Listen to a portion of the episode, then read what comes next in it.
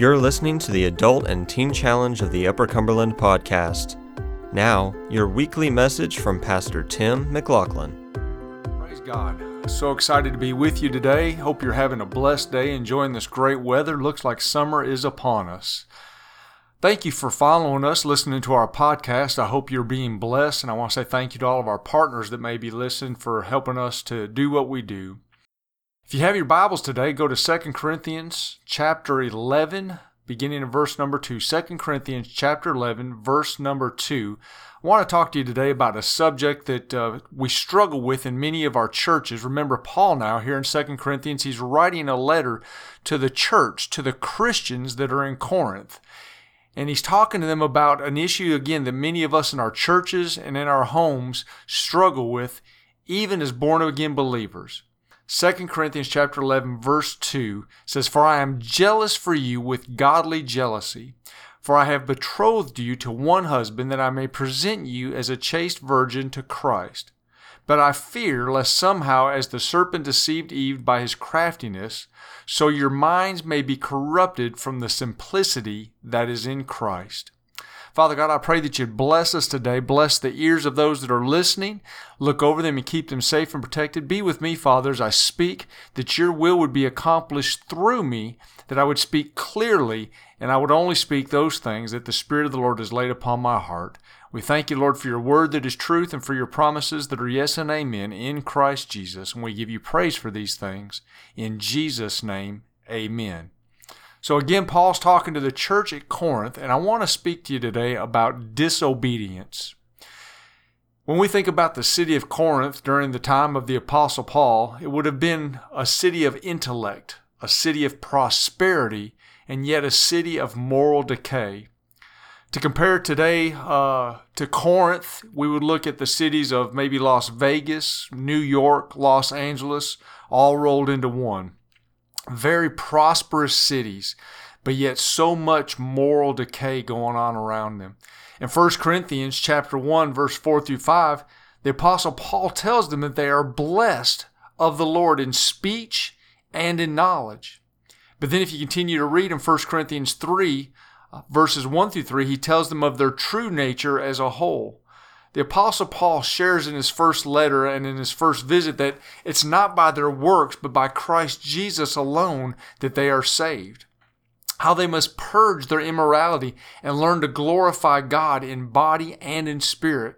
He spoke to them about godly marriages. The Apostle Paul spoke to them about dying to self and the gifts of the Holy Spirit.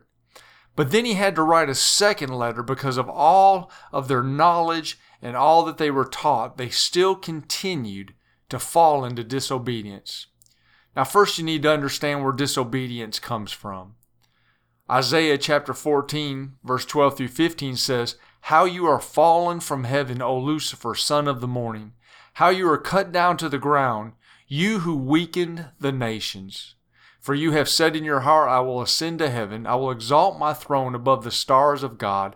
I will also sit on the mount of the congregation on the further sides of the north. I will ascend above the heights of the clouds. I will be like the Most High. Yet you shall be brought down to Sheol, to the lowest depths of the pit.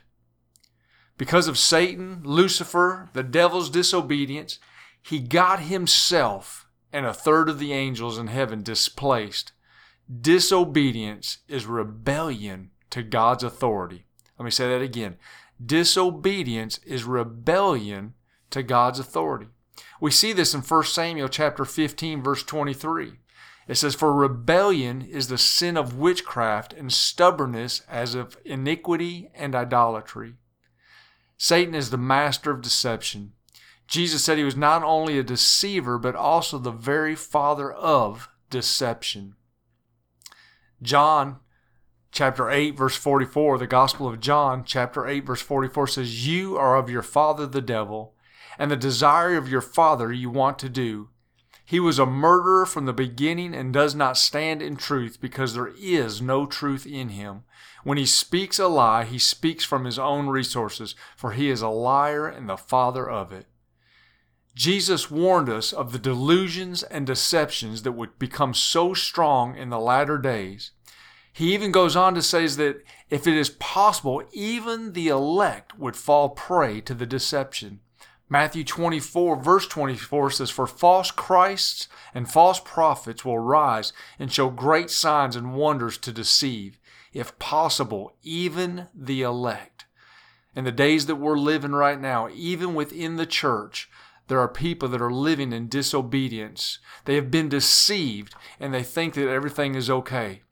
It's important that we discuss this subject because you cannot correct those things which you fail to acknowledge. But to acknowledge and recognize, to have an understanding of what disobedience is, will help you to bring correction into those areas.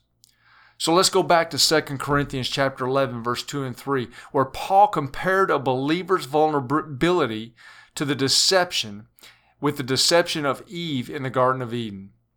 In Genesis chapter 3, verse 13, it says, And the Lord God said to the woman, What is this you have done? The woman said, The serpent deceived me, and I ate. Eve was lured into disobedience. Go back to Genesis chapter 3, verse 1. It says, Now the serpent was more cunning than any beast of the field which the Lord had made. And he said to the woman, Has God indeed said, you shall not eat of every tree of the garden. Has God indeed said? The devil took Eve's mind off of God's generosity and instead emphasized the exception, implying that something was being withheld from her. Because of his distorted question, he made God out to be a taker, not a giver. With these newly raised doubts, she was open to questioning God's authority. In Genesis chapter 3, verses 4 and 5, says, Then the serpent said to the woman, You will not surely die, for God knows that in the day you eat, your eyes will be opened, and you will be like God, knowing good and evil. The master deceiver undermined the foundation of Eve's loyalty to God and assured her she would not die. Then he quickly followed this contradiction with his reasoning. Instead of dying, you will become more like God. Church, when we entertain thoughts that go against the commands given to us, we either take the thought captive and speak the truth and flee, or we begin to reason the thought and we fall into disobedience. The Apostle Paul says, Your minds may be corrupt for the simplicity that is in Christ. Obedience is simple. You do what the Word of God says, or the authority of God's ministry. Anything other than doing what is right and what is written is disobedience and leads to spiritual death. Let me say that again. Anything other than doing what is right and what is written in God's Word is disobedience and will lead to spiritual death. God has given us so much grace and so much favor. He has died for our salvation by his stripes we have been healed, we have been delivered. He is risen from the grave that we have a promise of eternity forever with him. He has equipped us with his Holy Spirit and the power to serve him and to do his will.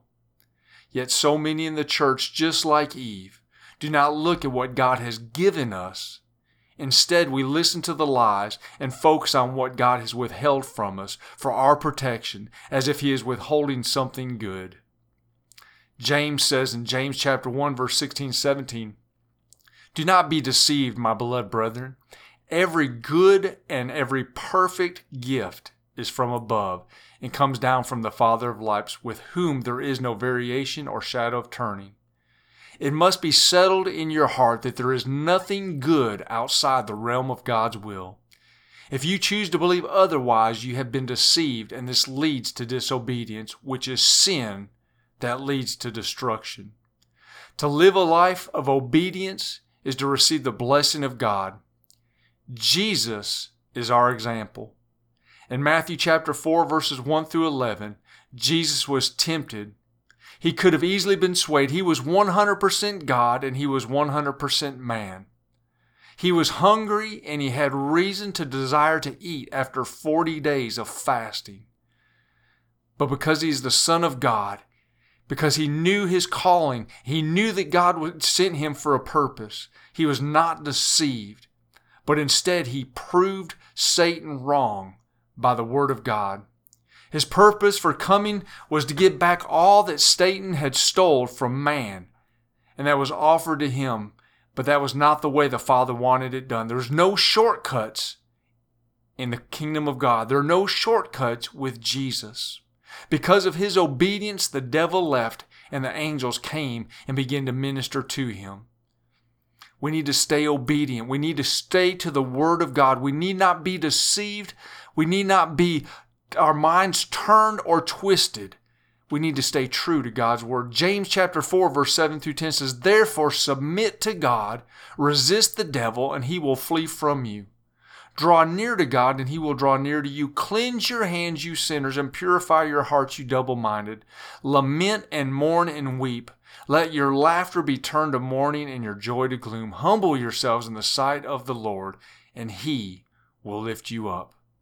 Submit to God, church. Resist the devil, and he will flee, just like he fled Jesus when he was in the desert for 40 days and 40 nights. Stay strong and trust in the Word. Know that the Word of God is truth, that the promises of God are yes and amen.